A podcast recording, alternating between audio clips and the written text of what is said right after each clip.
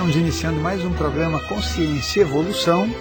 Eu sou o Moisés Ezagui e o nosso programa fala sobre comportamento e espiritualidade. E aqui do meu lado está a Fátima Alves. Está tudo bem, Fátima Alves? Você prefere que eu diga tudo ótimo ou tudo excelente? é verdade, né, Fátima? Se a gente pensar bem na nossa vida e nessa chance que a gente tem Sim. de estar aqui, nós temos que a todo instante estar muito bem humorados. Olha, nosso tema de hoje, doenças e espiritualidade. Esse é o nosso tema. Aliás, está escrito aqui. A pessoa diz assim: gostaria de saber o que acontece espiritualmente com as pessoas que entram em coma.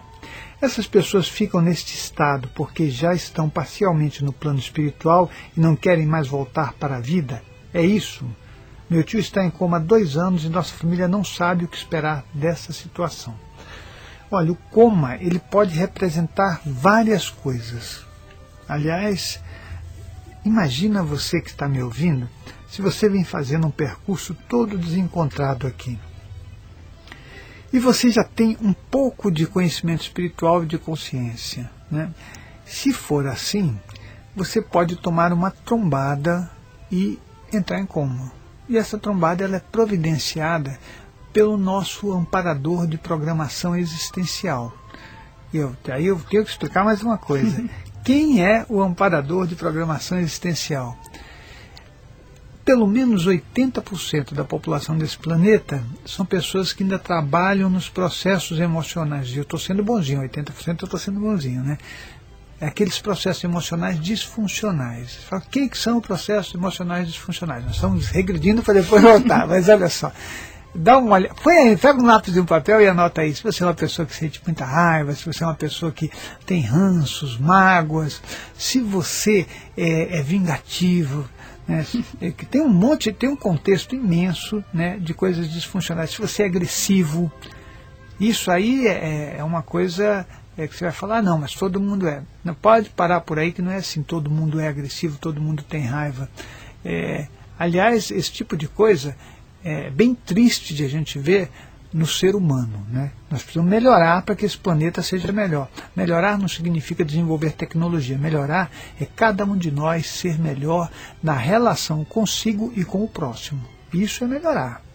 Aí o resto é consequência disso. Então, por enquanto a gente está fazendo armas de destruição em massa, né? temos fronteiras, é, temos dificuldades na relação com aquele que é de outro país, isso aí é bem primitivo mesmo, né? Então, tá, quando a gente passar disso, não tiver mais nenhuma fronteira no país, os governantes forem pessoas honestas, coerentes, né? Pessoas que, eu, eu vou até dizer para você assim, um Gandhi, ele era um líder porque ele era um exemplo. Uhum. Então, ele era um exemplo, então aí é uma outra história. Aí nesse líder eu acredito, esse líder, ele realmente, ele fala e ele é. Falar e não ser é uma coisa muito séria. Né? Eu, e eu penso que todo aquele que fala e não é, não pode é, passar, na, na, sabe, no, no mínimo de, de, avaliação de uma consciência de nível médio. Ela é bem primitiva mesmo.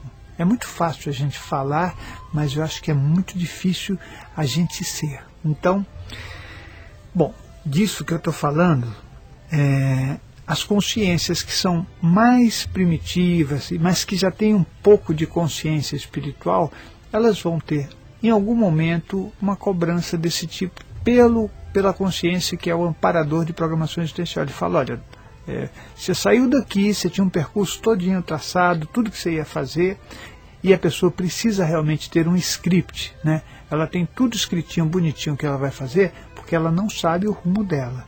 É, se você se perguntar quantas pessoas estão fazendo um rumo que importa, importa quer dizer que presta para ela e para os outros, você vai ver que são muito poucas. Porque a gente faz um caminho que na verdade a gente não tem consciência nenhuma, a gente só quer se resolver. Né? Então nós estamos no âmbito ainda do, do egoísmo, né, das coisas bem restritas. Quando ele toma uma trombada, aí ele vai ficar é, em coma. Aí os caras vão conversar com ele e falar, meu amigo, você está embaixo, você está com um corpo físico, que corpo físico é um benefício muito grande, né?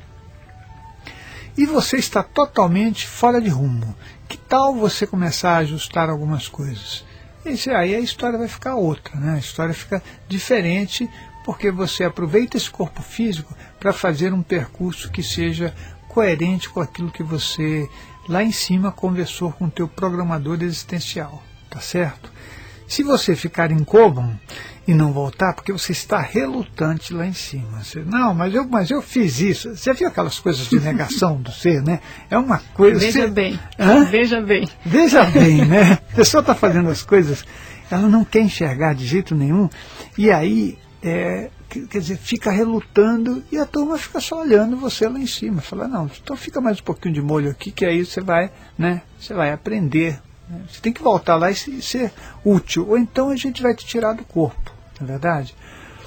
Só que nessa história toda, o tempo lá em cima é diferente do tempo aqui embaixo, tá certo? Então, quer dizer, essa diferença, quer dizer, alguns os minutos lá podem representar até anos aqui, não é verdade? A nossa velocidade lá é diferente. E isso depende de muita coisa, mas a gente pode conversar sobre isso num outro momento. Aliás, se você quiser saber mais sobre espiritualidade, é só você ligar para o 5904-2116, anota aí 5904-2116 e se associar ao SEC. O SEC é uma associação sem fins lucrativos, onde você vai aprender muito sobre espiritualidade e fazer um percurso melhor na sua vida. Então, esse seu tio que está em coma há dois anos e a sua família não sabe o que esperar dessa situação, primeiro que a sua família não tem que esperar nada, né? porque a gente fica achando uhum. que tem que ter uma explicação. Não tem que ter explicação nenhuma. Aliás, se eu fosse um amparador de programação existencial, a última coisa que eu queria dar é satisfação, né? Porque você vai dar satisfação. O sujeito está ali, está fazendo tudo pelo caminho que é paralelo ou é um, né? E, e aí não dá certo. Então vem aqui para cima, você vai entrar num cominha básico, vai ficar aqui com a gente, e quando a gente conversar e você se acertar, você volta e continua. E você vai falar, mas por que eles fariam isso? Porque a pessoa em algum ponto ela tem condições de realizar uma coisa produtiva e mesmo que pareça que não. Então é bom você saber disso, tá certo? Então esse é um ponto que pode ser o caso do, do coma. Né? Mas quando você fala produtiva, é para a pessoa, como você falou no início, para a pessoa melhorar é, o, o, que ela é realmente e ajudar é. de repente também. E ajudar o próximo, próximo, né? Em algum nível. Uhum. E ajudar o próximo não é atravessar a velhinha na 24 Sim. de maio. Eu sempre falo isso porque as pessoas, ah, mas eu fiz, né? Eu, eu dei um pedaço de pão. Uhum. Isso não é ajuda, isso é paliativo. Aliás, você fazer isso é obrigação. Você fica pegando coisas que são obrigação nossa, enxergar o outro e de repente disponibilizar um, um lugar no ônibus, né? Uhum. Aí eu, não, já ajudei, dei o lugar. Você não ajudou nada. Uhum. Aí, quer dizer, atravessou uma pessoa idosa na rua, ou pegou na mão de um cego, né? E, e aí você não, já ajudei. Você não fez nada. Não inventa essas histórias, não. Que isso é obrigação nossa, fazer tudo que for melhor pelo próximo. Sabe quando você começa a acrescentar algum crédito?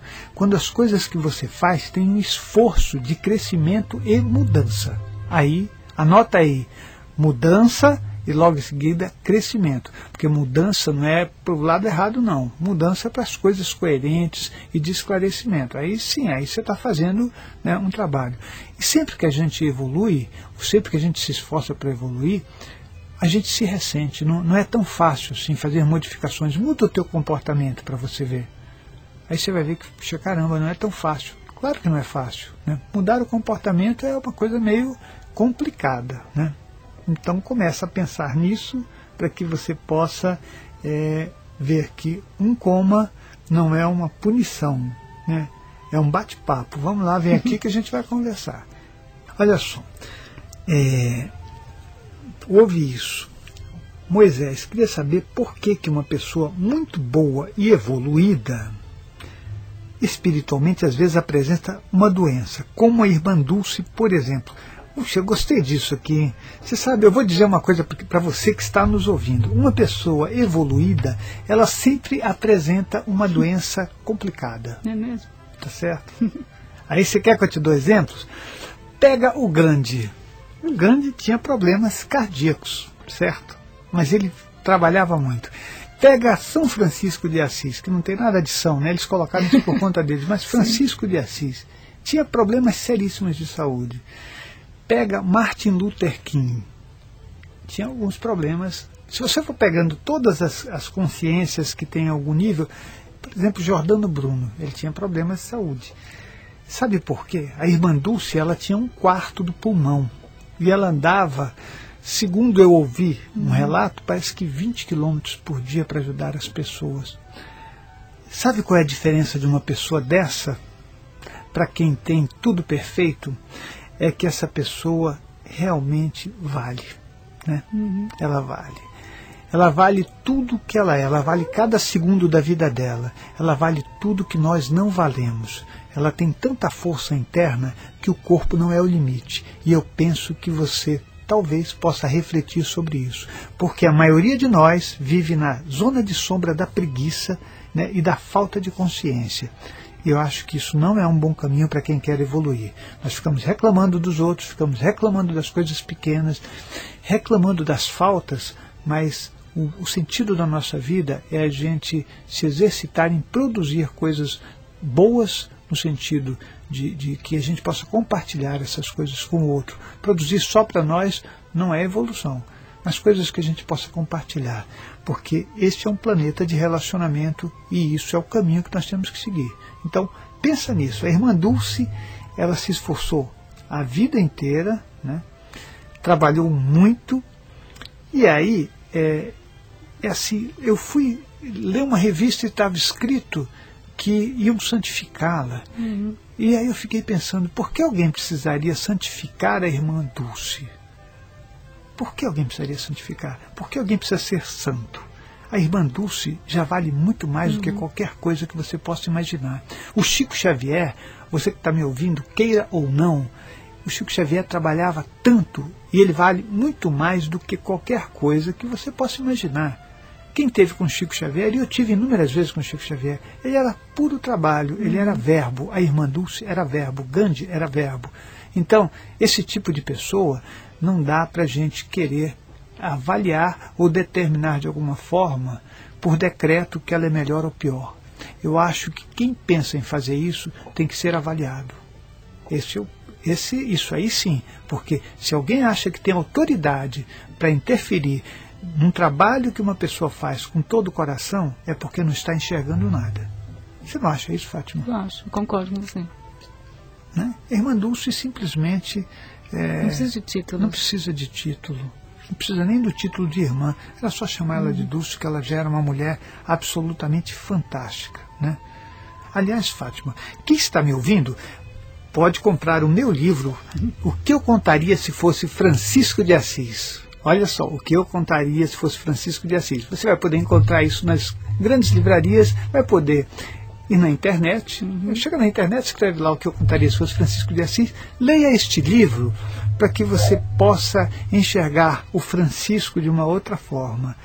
Um homem que era forte, um homem que podia levar o amor que sabia o que era o amor e principalmente que conseguia enxergar coisas que nunca foram relatadas. Então, é, para você, em 1200, fazer as coisas que ele fez, você precisava ser muito forte. Isso, por isso que você fala. É, mas ele apresenta doenças? Sim, ele apresentava doenças, ele sofreu muito, né? mas a força que ele tinha interna superava o próprio corpo, como a irmã Dulce. Então, acho que isso é uma resposta. Né?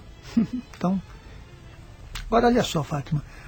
Uma pessoa que nasce e morre cega nesta vida, quando ela chega no plano espiritual, ela passa a enxergar? Penso que sim, já que a cegueira é algo apenas do corpo físico. Não é. A pessoa que fala não é, ela está com. Veja bem, né? Veja bem. Então, olha só.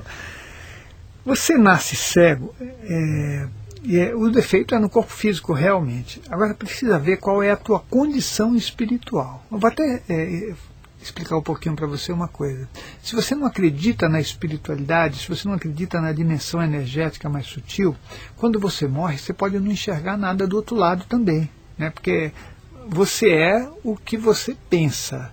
Então, vamos supor que você é de alguma, alguma crença muito fechada. E nessa crença não existe vida após a morte física. O que vai acontecer? Vai acontecer que quando você estiver do outro lado, você vai estar entorpecido e não vai estar enxergando nada. Talvez você não tenha percepção nem do ambiente, você só sente algumas energias e você não consegue ter visão. Tá certo? Por quê? Porque você não acredita que nem que você está vivo. Aliás, já aconteceram coisas assim, mas às vezes eu vou na casa de alguém em que o corpo de, de alguma pessoa foi velado dentro uhum. da casa. Aí você vê aquela pessoa parada em algum lugar e ela não se mexe, ela não, não, não mesmo os estímulos, os estímulos do ambiente, ela não responde nenhum porque ela não está percebendo nada. O espírito que o espírito, morreu ali, o espírito que morreu ali, né? Que perdeu o corpo Entendi. e foi. Uhum. Então ele, ele, por exemplo, ele consegue, se ele tinha apego a alguém da casa, ele fica pela é, empatia energética, ele fica acompanhando que nem um zumbi. Conectado. Conectadão. Uhum. Mas mas ele não sabe o que está uhum. acontecendo. Então, é uma reação absolutamente instintiva da consciência. Né? E aí ele fica tomando energia da pessoa, né? porque ele precisa de energia. Imagina você com um zumbi desse atrás de você.